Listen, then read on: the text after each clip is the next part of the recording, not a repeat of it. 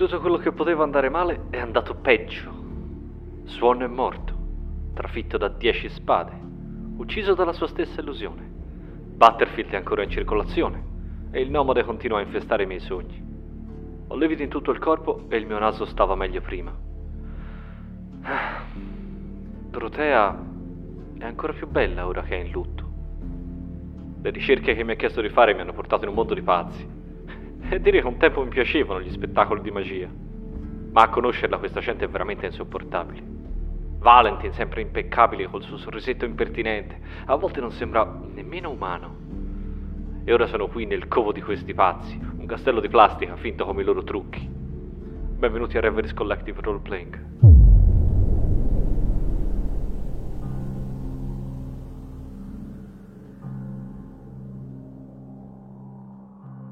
Ti fa strada lungo uno dei tanti corridoi del castello. Ovunque ci sono drappi rossi, quadri, statue, alcune cose che si illuminano, altre che si muovono. Deve essere tutto pieno di chissà quali diavolerie elettroniche. Lungo il corridoio passi davanti a una grande porta. Senti dire da il tuo anfitrione. Dietro queste colonne d'Ercole chiuse a chiave si trova ogni segreto dell'arte magica esistente al mondo. Lei, amico mio, è davanti al deposito. Lo chiamiamo così. Il deposito? Sembra quasi un nome fin troppo comune per un posto così speciale. Beh, i nomi possono ingannare. Adesso che ci sei proprio davanti, noti che è sorvegliato da due statue di civette, anche queste con gli occhi rossi, ma non sembrano muoversi. Le porte sono istoriate, con alcuni disegni che per un secondo ti ricordano qualcosa. Probabilmente assomigliano al disegno della ruota su cui è morto Swan. Magari non è lo stesso disegno, ma te lo ricorda. Faccio un appunto mentale de, de, della cosa e anzi lo chiedo al signor Wilder. Queste, le illustrazioni di questa porta sono particolari. Oh sì, ma come molto qui dentro, no? Da cosa sono, da cosa sono ispirate? Non ho mai visto niente del genere. Non, non saprei dirglielo. Sai, io sono il re, ma le devo confessare che non ci sono mai entrato. Beh, pensavo che un re potesse entrare dappertutto. Eh no, ci sono solo tre chiavi. Vinovic ne ha una, naturalmente. Una si dice fosse in possesso di Swan, la terza, mistero, e accompagna le sue parole con un gesto teatrale della mano. Magari la terza ce l'ha Butterfield, eh? Butterfield? Non conosco questo nome. Ah, pensavo che fosse Pensavo che anche lui fosse un personaggio qui al Magic Castle.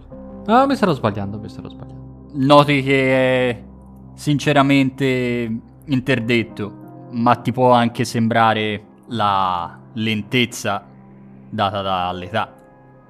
La avverto, Vinovic è un pazzoide. Gli piace bere, ma il suo talento è indiscutibile. Ti dice questo prima di farti entrare in un privé dove campeggia una grande tavola rotonda. Tutti gli avventori sono maghi, illusionisti. Lo vedi subito, dai vestiti quantomeno bizzarri, alcuni troppo sgargianti, altri in stile passato, demodé. Ti viene presentato l'incredibile Quentin, Billy Hu, che è un mago dalle origini cinesi, con una sgargiante giacca rossa. Ci sono due donne, una che probabilmente è la favorita di Vinovic, Laura, e tutti hanno occhi solo per Vinovic. Lo vedi subito, lo riconosci subito, immediatamente, anche se non l'hai mai visto, capisci immediatamente che è lui. È un tipo dall'aria arrogante, sulla quarantina, ha baffi e pizzetto a punta che gli danno un'aria mefistofelica e parla con un accento straniero completamente fasullo. Sta fumando una sigaretta con un lungo bocchino e mentre lo fa la agita nell'aria, accompagnando le sue parole con grandi gesti. Chi ci hai portato stavolta, Wilder? Non pensavo che mi sarei mai trovato così vicino al grande Vinovic. Mi chiamo Harry, Harry D'Amour. Sono un suo grande ammiratore, signor Vinovic. Oh, beh, è un piacere. Si accomodi allora, se è un amico di Wilder è anche un amico nostro. Sono un amico di Wilder e sono sono anche un ammiratore di un altro suo amico, immagino, del grande Swan. Che triste fine ha fatto. Eh sì, Swan. Vedi subito che l'atmosfera è cambiata. Anche la sua finta cortesia viene offuscata da un'ombra. Sì, davvero una tragedia. D'altra parte questo vuol dire che non era allora così bravo. Se è così morto. Gli altri del tavolo ridono a quella che sembra una battuta irresistibile del grande Vinovic. Questo tizio fa venire, fa venire i brividi, eh, da quanto vedo ripugnante. Detto fra noi, i trucchi di Swan non valevano un fico secco. Beh, io ho avuto la sfortuna di assistere al suo ultimo spettacolo ieri sera. Devo dire che la levitazione, quantomeno, era decisamente impressionante. Alza le spalle con aria supponente. Un semplice miracolo, un prodigio.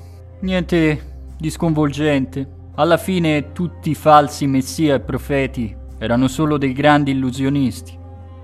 I santi, i messie.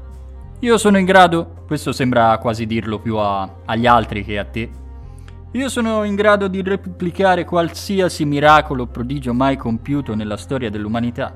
Certo, con un minimo di preparazione. E anche a questa battuta la gente ride. E sarei molto curioso di vederle trasformare l'acqua in vino. Molto, sarebbe anche molto utile. Vino, eh? E accompagna questo gesto alzando con la mano il bicchiere e tracannando il contenuto. Io credo che noi, noi illusionisti, camminiamo su un sentiero impervio, una strada sottile. Queste parole ti risuonano immediatamente nella mente e stai quasi per completarle. Ce l'ho sulla punta della lingua. Tra inferno e paradiso. No, tra divinità e cialtroneria. Tiri un sospiro di sollievo. Per un attimo. Mm. Suona da che parte stava? Suona era un deviato. Tutto quello che faceva era marcio, inquinato. Inquinato da cosa? Ha un gesto plateale nel battere entrambe le mani sul tavolo e avvicinarti a te. Inquinato dal male. Era un essere infernale. Ora non vorrei raccontarmi che il suono aveva fatto. Aveva venduto l'anima al diavolo. Ci avrebbe perso, no? perdere la sua preziosa anima per dei miserabili trucchetti. Ma lei non è che è un giornalista per caso? Sono soltanto un appassionato di magia, signor Vinovich. Beh, non mi piace il suo tono, mi sembra che mi stia interrogando e io non ho nulla da dire, soprattutto su Swan. E su Battlefield magari? Non conosco nessun Battlefield. Nessuno sembra conoscerlo, eppure anche lui fa dei trucchi niente male la risposta sua non, non, ti sembra del tutto sincera, ma d'altra parte niente di quest'uomo ti sembra sincero. Si alza in malo modo a un certo punto. Mi sono stancato. Venite via con me, prego. Fa un gesto per richiamare l'attenzione degli altri. Alcuni ti stavano seguendo con, con attenzione e anche con una celata ammirazione. Probabilmente non è da tutti controbattere a Vinovic. Ce ne andiamo! E se scambiate una sola parola con quell'uomo non vi riterrò più degni della mia compagnia. A questa minaccia tutti a malincuore si alzano. Anche Wilder ti guarda un po' dispiaciuto, ma si alza. Faccio un mezzo inchino a palese schermo verso Vinovic. È stato un vero piacere parlare con lei. Certo, certo. Noti che a volte lo ha perso l'accento, preso dalla, dalla rabbia, non è riuscito a mantenere la sua commedia. Personaggio decisamente interessante questo qui. Mi chiedo, a questo punto mi chiedo davvero cosa possa esserci dietro quella porta. Magari Swan ha costruito il suo marchingegno mortale ispirandosi a quel disegno per, per una pura coincidenza, ma questa storia delle chiavi... Ha buttato il nome di Battlefield così a casa proprio per vedere se anche lui fosse magari un altro prestigiatore del Magic Castle, ma se, e se in fondo invece fosse vero, se davvero avesse lui la terza chiave. È con questi pensieri che stai attraversando uno degli innumerevoli corridoi del Magic Castle quando senti una voce che ti chiama. Harry! Harry! Adesso che diavolo? Proviene da un drappo rosso in mezzo al corridoio. Beh, con un minimo di circospezione mi avvicino e lo scosto. Tiri il, il drappo che dà su una piccola stanza dalle pareti di legno. Ci sono delle sedie in fila, dei sedili. È come una piccola sala di proiezione, probabilmente una delle tante salette dove vengono allestiti piccoli trucchi, piccoli spettacoli di magia. Al centro c'è una piccola gabbia con alcune colombe bianche che ti guardano con aria interrogativa. Harry, sono qua. Dietro un angolo appare Billy Who. Se mi vede Vinovic sono fottuto. È uno stronzo, ma è uno stronzo potente. È veramente un bello stronzo, sì. Adesso lo vedi, lo vedi bene nella luce, con la sua giacca rossa, sgargiante, il suo piccolo codino. Vinovic è un bello stronzo, sì, ma non sarò certo io andare a dirgli che, che hai voluto parlare con me. Devo dire che è stato divertente. Come gliel'hai cantate? Davvero divertente. Magari avrei potuto anche fare di meglio. Comunque, devo fare in fretta. Ho sentito un nome, uno dei quei nomi che si dicono a bassa voce. Si protende verso di te come per non farsi sentire, ma non farsi sentire da chi? Dalle colombe, forse. Nix. Nix? Solo Nix. Che diavolo è adesso questo Nix? Si dice che sia morto. Si dice che Swan sia stato un suo allievo. Quindi? Quindi è quello, è quello che, che sa Vinovic. N- non so se si può trovare questo Nix, ma per qualsiasi cosa, e fa comparire tra le sue dita un cartoncino, ti dà il suo biglietto da visita. Beh, grazie. Billico. Mi rigiro il bigliettino fra le dita un paio di volte. Si allontana. Buona fortuna e ancora complimenti. Nix. Ci mancava soltanto adesso uno che si fa chiamare Nix. Ah.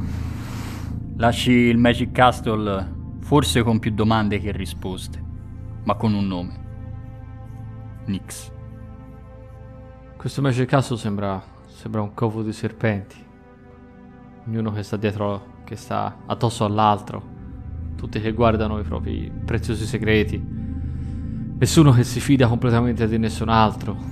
Tutta gente che, beh, probabilmente magari sono anche disposti alle peggiori scorrettezze pur di impadronirsi dei segreti degli altri. Rivalità, chissà cosa c'era veramente poi fra Vinovic e Swan. E quel Vinovic è sicuramente un gran bel pezzo di merda. Questo Nix adesso. Che diavolo è questo Nix? Dove lo trovo? Razza di nome? Esco dal Magic Castle sbuffando. Mi ritrovo bombardato di nomi. Di nomi falsi, di nomi da palcoscenico.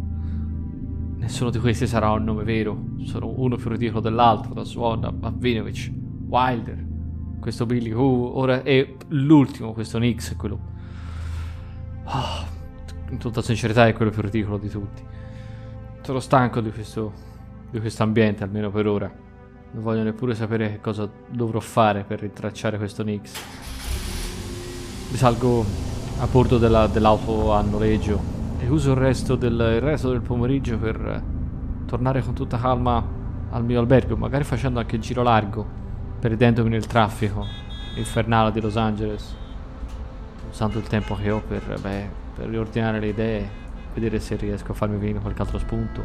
Ah, e altrimenti semplicemente frustrato da questo bombardamento di nomi, da questa situazione in cui per qualche motivo mi sono andato a infilare per cosa poi? Per andare a presentare un conto a Dorotea, alla, alla signora, alla vedova sua.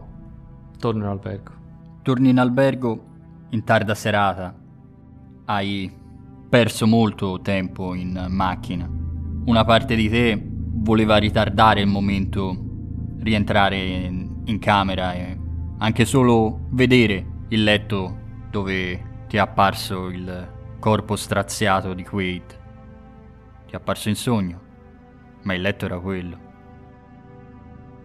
I pensieri si accavallano, le immagini ti si moltiplicano e dopo aver bevuto più del necessario dal frigobar ti addormenti. Tira per i tuoi incubi. 17. I tuoi incubi sono frammentari e sfilacciati come i pensieri che ti affollano la mente. Sembrano scanditi, però, dalla caduta di una spada. Il bel volto di Dorotea nella luce al cimitero. Voglio sapere cosa ha visto Philip in quelle dannate carte. Un lampo e di nuovo la lama scintillante che continua a cadere. Un lampo e il volto arrogante di Vinovic e il suo accento insopportabile. Tra divinità e cialtroneria. Un lampo, la spada che continua a cadere sul corpo di Swan. La luce scintilla sul freddo acciaio della spada. E quando sta per trapassare Swan, sta per trapassare il tuo corpo, Harry, c'è un altro suono, un suono di perline colorate, una tenda di perline colorate e la luce bluastra e fredda della stanza ti, ti esplode davanti agli occhi. Perline colorate. C'era una tenda di perline colorate dove è morto Quaid. L'avevi vista? Non ci eri potuto entrare perché stava arrivando la polizia. Forse dovrei di nuovo tornare a fidarmi del mio istinto che non mi ha mai, che non mi ha mai tradito. Tornare a fidarmi del mio subconscio, di qualsiasi cosa mi voglia succedere adesso.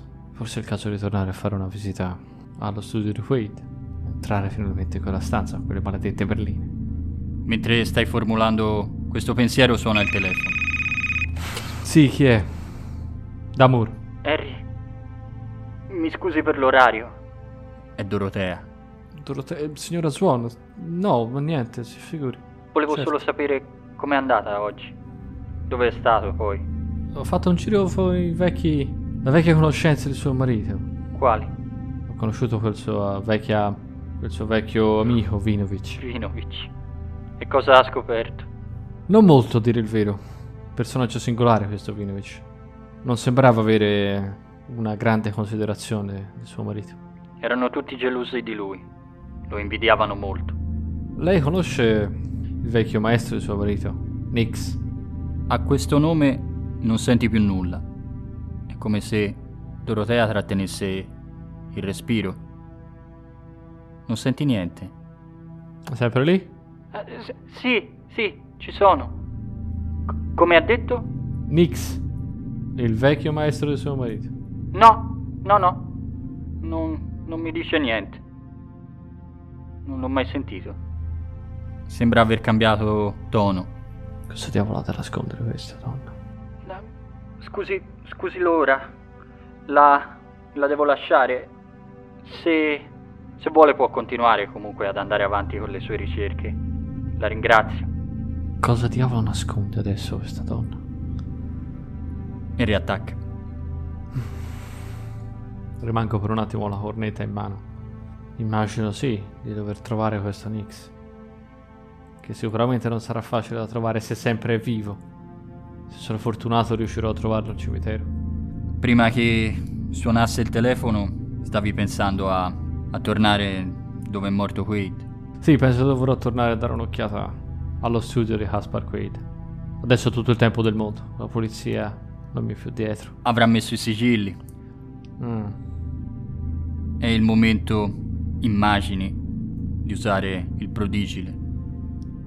Ti avvii con la tua macchina nella notte di Los Angeles verso il quartiere di Silver Lake, dove nemmeno una settimana fa, anzi pochi giorni fa, che sembrano ormai lontanissimi, inseguivi la macchina di Tappert, lo stavi pedinando. Arrivi in questa zona un po' isolata, l'insegna al neon che indicava il negozio di Quaid è spenta. Anche le luci sulla scala sono spente. Sali la scala, stavolta non c'è nessuno che ti corre incontro spaventato, non c'è proprio un'anima. E la porta si apre. La porta pesante, metallica si apre e sei di nuovo nel corridoio. Davanti a te c'è il negozio, la bottega di tatuaggi e più in là la porta del, dello studio di, di Quaid, una porta che è chiusa a chiave e presenta dei sigilli targati Polizia di Los Angeles. Ripercorro i passi che ho compiuto già qualche giorno fa. Istintivamente il mio sguardo va a terra seguendo il movimento immaginario della palla di cristallo che mi era rotolata incontro uscendo dallo studio di Quaid, come se la vedessi di nuovo. Mi dirigo alla porta. La tensione è palpabile. Senti un brivido dietro la nuca. I capelli ti si sono drizzati. Sai perché sei così teso? Perché per aprire quella porta c'è solo un modo. L'ora di usare il prodigile. Otis Voigt ti ha messo in guardia sull'uso di cercare di non abusarne perché può dare dipendenza.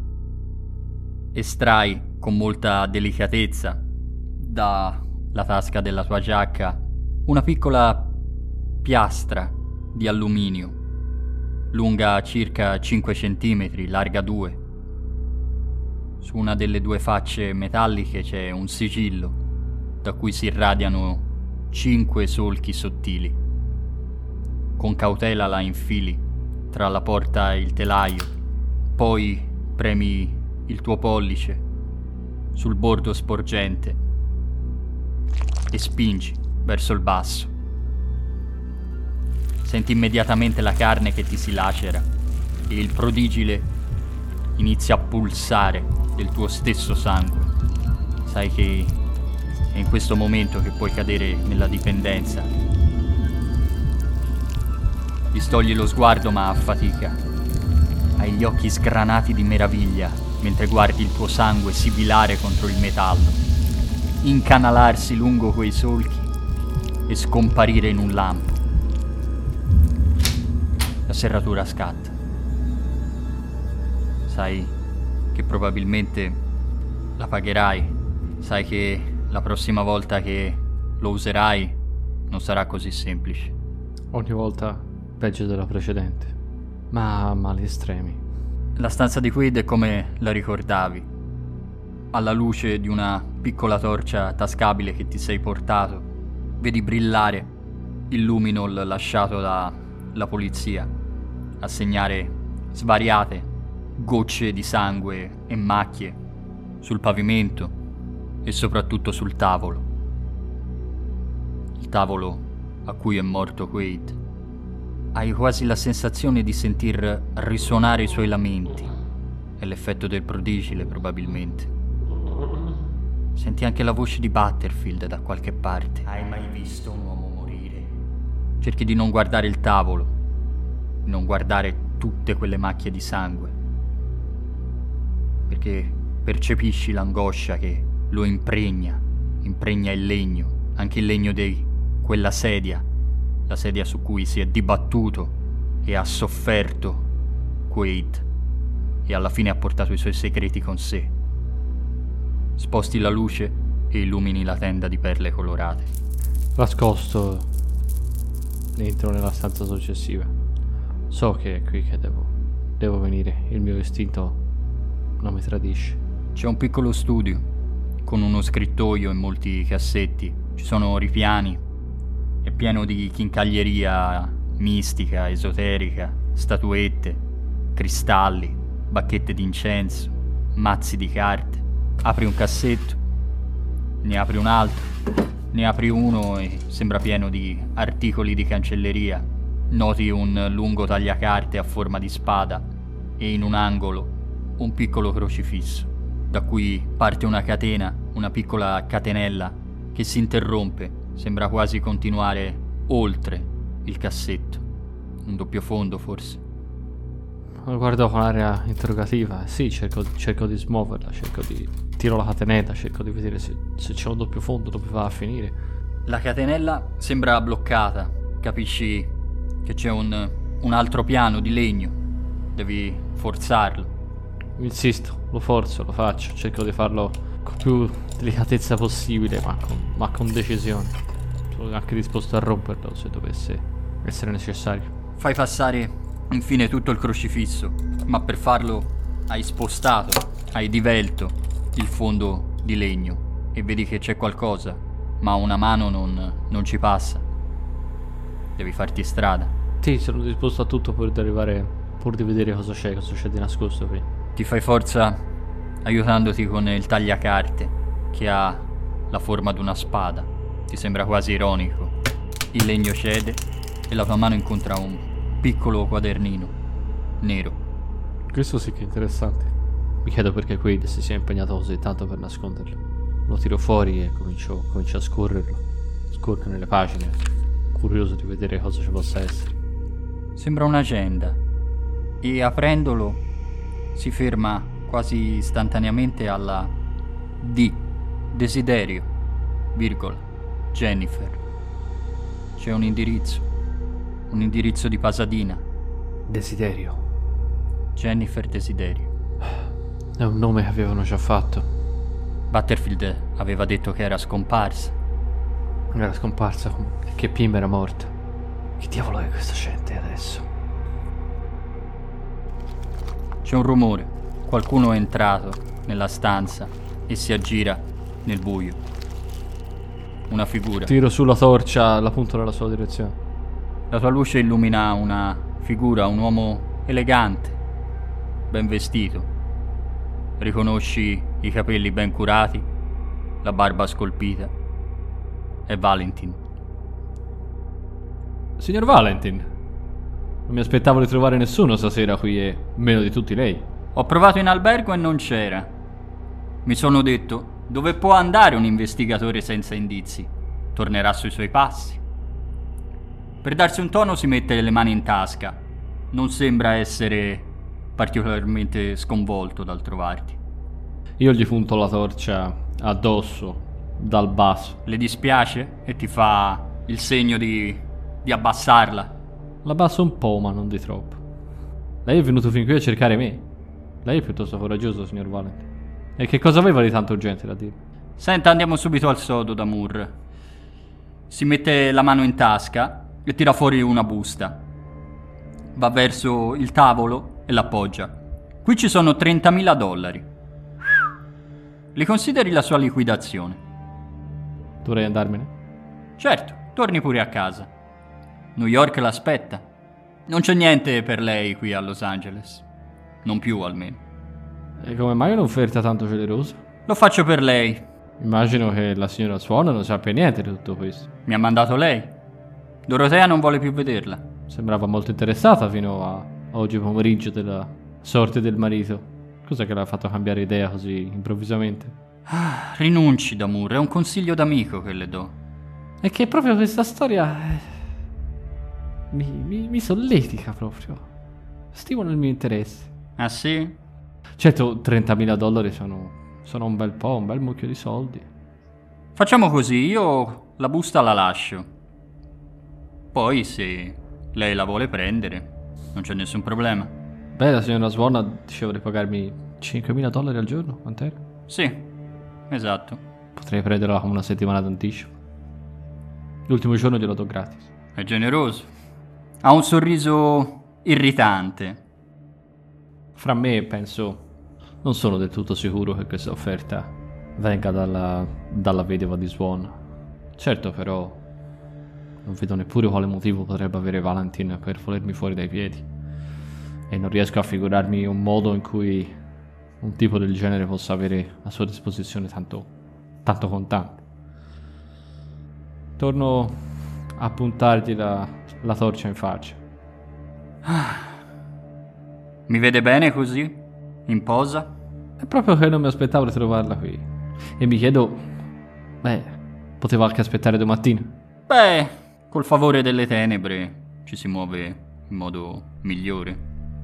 Così può ripartire domattina, presto. Beh, la notte in albergo è già pagata e poi potrei anche decidere di farlo. Prenderei la notte per pensarci, eh? Beh sì, dopo tutto la notte porta consiglio. 30.000 dollari sono una gran bella cifra. Mi farebbero piuttosto comodo. alza lo sguardo e si sposta con un passo da- dalla luce che gli punti. Vedo che ha trovato qualcosa, quindi il suo viaggio no- non è stato a vuoto. Ha fatto bene a tornare sui suoi passi. Credevo di trovare qualcosa effettivamente, ma non credo di essere stato così fortunato. Non faccio assolutamente niente, niente per nascondere eh, l'agenda che ho trovato e me la infilo nella tasca della giacca come se fosse la cosa più naturale del mondo, cercando di dare l'impressione che l'agenda sia mia. Ah, quindi un viaggio a vuoto. A quanto pare. Beh, motivo in più per tornare a New York. Sì, immagino di sì.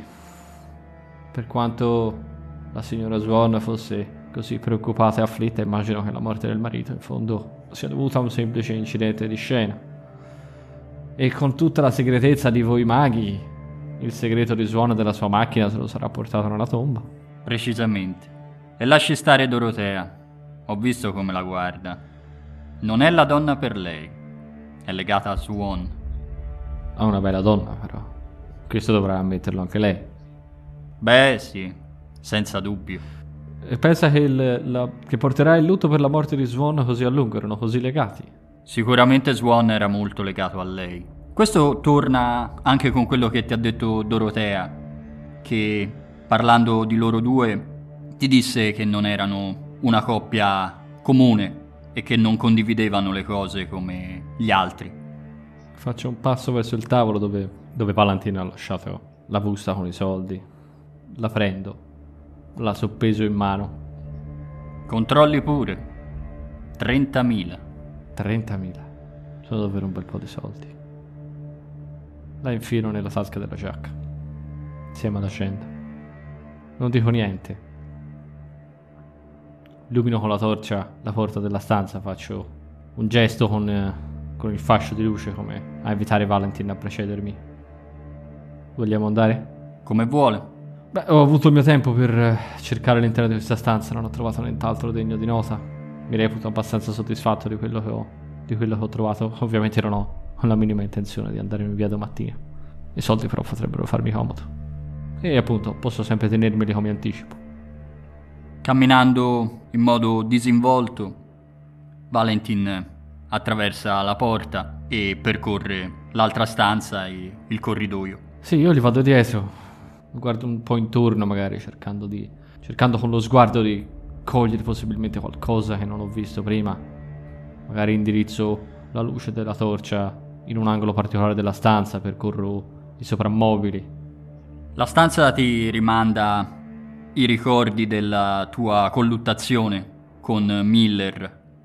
Vedi dove ti aveva spinto, vedi dove lo hai lanciato tu, vedi la porta che è stata sfondata dalla sua forza sovrumana, ma non, eh, non trovi niente che attiri veramente la tua attenzione. Né mi aspettavo di trovarlo. Mi ritrovo ad uscire dallo studio di Wade. Deve essere maledettamente importante per lei e la signora Swan mandarmi via da qui. Se è venuto fin qui a quest'ora di notte, durato tutta questa fatica per trovarmi. Beh, io sono a servizio della famiglia Swan, per me non è assolutamente un problema. E lo rimarrà anche dopo la morte del signor Swan. Credevo che lei fosse il suo assistente. Sì, ero il braccio destro di Swan, ero legato a lui. In modo diverso da Dorotea, certo, ma in modo lo stesso profondo. E quindi ora lei rimarrà al servizio di Dorotea, della, della signora Swan, anche dopo la morte del marito. Presumo, almeno per un po' di tempo. Poi ci sarà sicuramente qualche illusionista che avrà bisogno del mio aiuto. Vinovic è un altro che va per la. è un altro che va forte nel campo. Magari lui potrebbe avere bisogno di lei. ha conosciuto Vinovic? Uh, pff, ho avuto il piacere, se così si può dire. Personaggio interessante, molto particolare. Beh, sì, ma non valeva nemmeno un centesimo di quanto valeva Swan. Non ha avuto il coraggio necessario per percorrere la strada che ha percorso Swan. Si figuri che Vinovic, quando l'ho conosciuto, ha detto che Swan era un pervertito, roba del genere. Ah sì? Lasci stare quello che dice Vinovic. In lui parla l'invidia. Sì, non mi ha dato esattamente l'impressione di un personaggio molto affidabile. Beh, Damur, come ha detto lei poco fa, è tardi. Io tornerei da dove sono venuto e le consiglio di fare altrettanto. Lei il suo dovere l'ha fatto. E mi batto con la mano sulla tasca della sciacca dove ho riposto la busta con i soldi. Sì, esatto. Sorride divertito. Gli faccio un cenno con, con la testa e mi avvio verso, verso l'automobile a Nolo che ho preso. Lo vedi andare verso la macchina di lusso su cui ti aveva già portato a conoscere Dorotea al cimitero? La stessa.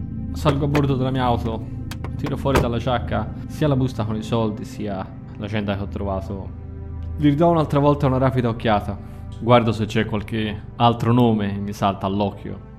A parte, a parte quello di Jennifer Desiderio, di cui memorizzo l'indirizzo. Vedi che sono nomi di... probabilmente alcuni sono clienti. L'unico nome che riconosci, oltre a Jennifer Desiderio, è Tappert. C'è un indirizzo anche di lui? Sì, ma non è di Los Angeles l'indirizzo. Mm, cerca di memorizzare anche di quello. Comunque, ci sono soldi anche in quel caso. Controllo la busta con i soldi, ci sono davvero... Dentro ci sono davvero tutti quei soldi. Sono veramente un bel mucchio di soldi. Non ho certo intenzione di andarmene domattina, non ho certo intenzione di lasciar perdere tutto questo. Ah, a questo punto non so se la signora Swan, se davvero è come dice Valentin, accetterà di pagarmi, ma 5.000 dollari al giorno ho ancora qualche giorno pagato per sbrogliare questa matassa, soddisfare la mia curiosità quantomeno. Per eh, andare a Pasadena ti ci vogliono circa 20-25 minuti in macchina, non è lontana da Los Angeles. E quando arrivi all'indirizzo hai una sorpresa. Non so cosa ti immaginavi di trovare, forse una, un'abitazione privata. E invece a quel numero c'è un istituto psichiatrico, l'istituto di Sant'Ignazio. Un grande edificio bianco, basso, contornato da palme. È una bella giornata di sole. No, no, decisamente non è quello che mi aspettavo. Anzi, scendo dall'auto. Sono venuto di buon'ora al mattino. Anzi, mi guardo, mi guardo intorno, ricontrollo il nome della via, ricontrollo l'indirizzo sulla, sull'agenda di Quaid perché decisamente non è quello che mi aspettavo di trovare. Ma no, non ho sbagliato. L'indirizzo è quello giusto. Beh, entro. Pensi che se Jennifer Desiderio è in questo istituto probabilmente è al sicuro da Butterfield. Quale luogo migliore per nascondersi? Entri e vai verso la reception. Desidera? Una certa Jennifer Desiderio qui. Sì, abbiamo una Jennifer Desiderio. Tra l'altro la donna che ti parla è una suora. Eh, ci potrei parlare. Ci potrei parlare per. E lei chi è? Sì, mi chiamo Harry Damour, sono un investigatore. Buffo. In tanti anni non ha mai ricevuto una visita e adesso, in una settimana, lei è il secondo. E chi è venuto prima di me? Un certo signor Quaid. Immagino non l'avessi mai visto prima. Vado a dire al dottor Toffler eh, che vuole parlare con Jennifer. La accompagnerà lui. Grazie, sorella. Ti si presenta quest'uomo? È un uomo nero, robusto, dall'aria buona, paziente. Noti che sotto il camice indossa una giacca con un papillon. Jennifer Desiderio, eh? So che. so che è qui. Sì. Certo, il signor Quaid. Ho visto che fine ha fatto, ne hanno parlato al, al telegiornale. A Jennifer non gliel'ho detto perché non mi sembra il momento di darle una notizia del genere. Se può eviti di dirglielo. Certo, certo. Capisco. Eh, da, quanto, da quanto tempo è che la signorina Desiderio è paziente di questo istituto? Quattro anni adesso. Stava facendo anche ottimi progressi, ma poi... Un mese fa è caduta di nuovo in depressione. Sembra non avere una coscienza piena della realtà. Che intende? Immagino vedrete ogni genere di, beh, di disturbo da queste parti, ma... Beh, certo, sì. Che dire, noi siamo in grado, no, di dire ciò che è reale e cosa no. Lei invece non molto. Le posso dire che crede che il demonio debba venirla a prendere. Il demonio, addirittura. Sì, il demonio, il diavolo. Cerchiamo di non dare troppa attenzione a queste fantasie. per non incoraggiarle. Ma venga, mi segua. Il dottor Toffler ti scorta per dei corridoi. È tutto molto bianco, le pareti sono bianche e alcune sono dipinte con eh, immagini rilassanti. Regna la calma, non ci sono urla, non ci sono scene di disperazione. Però nonostante il sole fuori, le pareti bianche, le belle palme del giardino che si vedono dalle finestre, c'è un'aria triste. È un posto di facce bianche, vuote e di stanze bianche, anch'esse vuote. E bianche sono anche le vesti delle suore che si muovono silenziosamente fra i corridoi. Fra me, mentre percorro questi corridoi, beh, c'è una sottile inquietudine che comincia, comincia a farsi strada nei miei pensieri.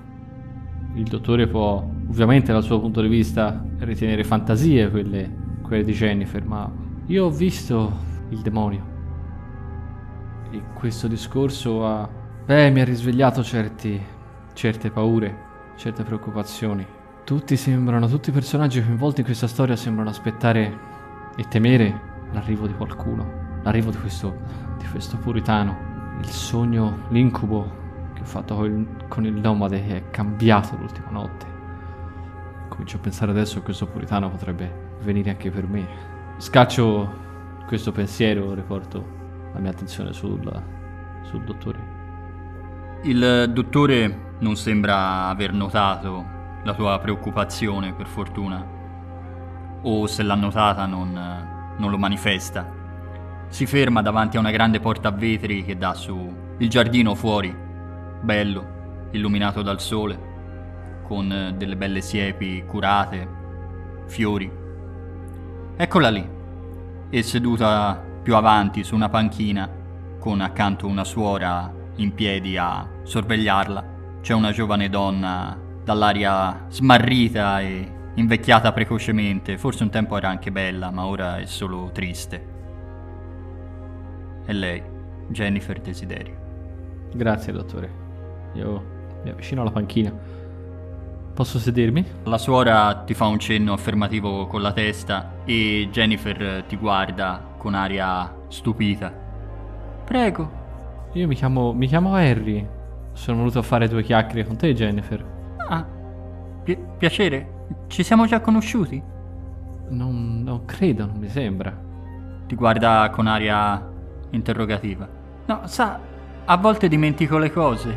Possiamo, possiamo parlare camminando. Certo, perché stare fermi, certo. Lei si alza un po' incerta, aspetta che la suora le faccia un eh, cenno affermativo con la mano e inizia a camminare lentamente lungo le siepi. Sì, sì, dimentico le cose. Perché sa, si avvicina in modo complice e ti bisbiglia. Sa, mi danno delle pillole. Un sacco di pillole per mantenermi calma. Solo che poi mi dimentico le cose. So che anche Caspar è venuto a trovarti la settimana scorsa. Ti ricordi di quello di cui avevate parlato? Caspar, sì, voleva. voleva sapere come stavo. Mm, Non bene, non. non bene, no. No, ti vedo in ottima forma, Jennifer. Cerca di farti un sorriso. E di Philip Swan, ti ricordi? Il mago, sai, l'illusionista. Sei mai stata a uno dei suoi spettacoli? Quando nomini Swan, vedi nei suoi occhi un lampo di lucidità. Il suo sguardo è cambiato. Sì, conoscevo Swan. È un vigliacco del cazzo. Ha detto che avrebbe saputo proteggerci, ma non era vero niente. Ci ha imbrogliato, tutti. Chi? Chi è imbrogliato? Ha detto che era finita. Swan, Perché non mi... spie- spiegami, spiegami, Jennifer, da cosa, da cosa vi doveva proteggere? Swan, chi doveva proteggere? Tu e... tu e Caspar? Eh, no, no. N- non ne voglio parlare. Si, si gira e guarda, guarda da un'altra parte mentre continuate a camminare. Guarda oltre l- la siepe, vedi se segui il suo sguardo, vedi che ci sono degli operai che stanno facendo dei lavori. Forse interrano un tubo. Sono degli operai a torso nudo. No, non voglio parlarne anche perché se penso a lui riuscirà a sentirmi e poi allora verrà, verrà, verrà qui a prendermi. Se pensi a Philip Swan, No, no, no, non a lui, non a Swan. Swan è un vigliacco. Si gira di nuovo e sembra perdersi nel guardare questi uomini che lavorano, che hanno scavato un buco per terra. Sembra perdersi guardando lo scavo, la terra che è stata smossa. sono titubante nel fare questo nome. La vedi tremare. Se ne accorge anche la suora che scatta per eh, mettersi di fianco a, a Jennifer, per eh, mettere una certa distanza fra te e lei. Ed è in quel momento che Jennifer incomincia a correre. No, non mi prenderà! Non ci riuscirà! Non ci riuscirà! Sta correndo, sta correndo via. Le corro dietro. Le corro dietro, la suora non riuscirà mai. è- Ha bisogno d'aiuto, come minimo. Le corri dietro e riesci, riesci a raggiungerla, la, la prendi fra le braccia. No, no, Nix! Nix! Credevo che Nix fosse morto. Mi prenderà! È Nix! Non è morto! Sta per tornare! Lo sento scavare! Lo sento! Sta scavando! Credevo fosse. Questo glielo dico a voce bassa, anche se siamo abbastanza lontani da, da chiunque altro possa starci ascoltando. Credevo fosse il puritano, quello di cui avevate paura, quello che stava tornando. Lui! È Nix, il puritano! È Nix! È Nix! Chi è che ha paura? Jennifer. Perché hai tutta questa paura? Perché, perché sta tornando? Di cosa hai paura, Jennifer? Di cosa hai paura? Cosa succederà quando torno? Dietro di te senti arrivare la suora. Adesso basta. Ti dà una leggera spinta per eh, allontanarti. Adesso ci penso io. Fa per prendere Jennifer, che di nuovo si divincola, come una pazza, e corre. Corre fuori dal giardino, verso la strada. Gira un angolo, tu le corri dietro. Quando senti un tonfo, un urlo, e sai già cosa aspettarti.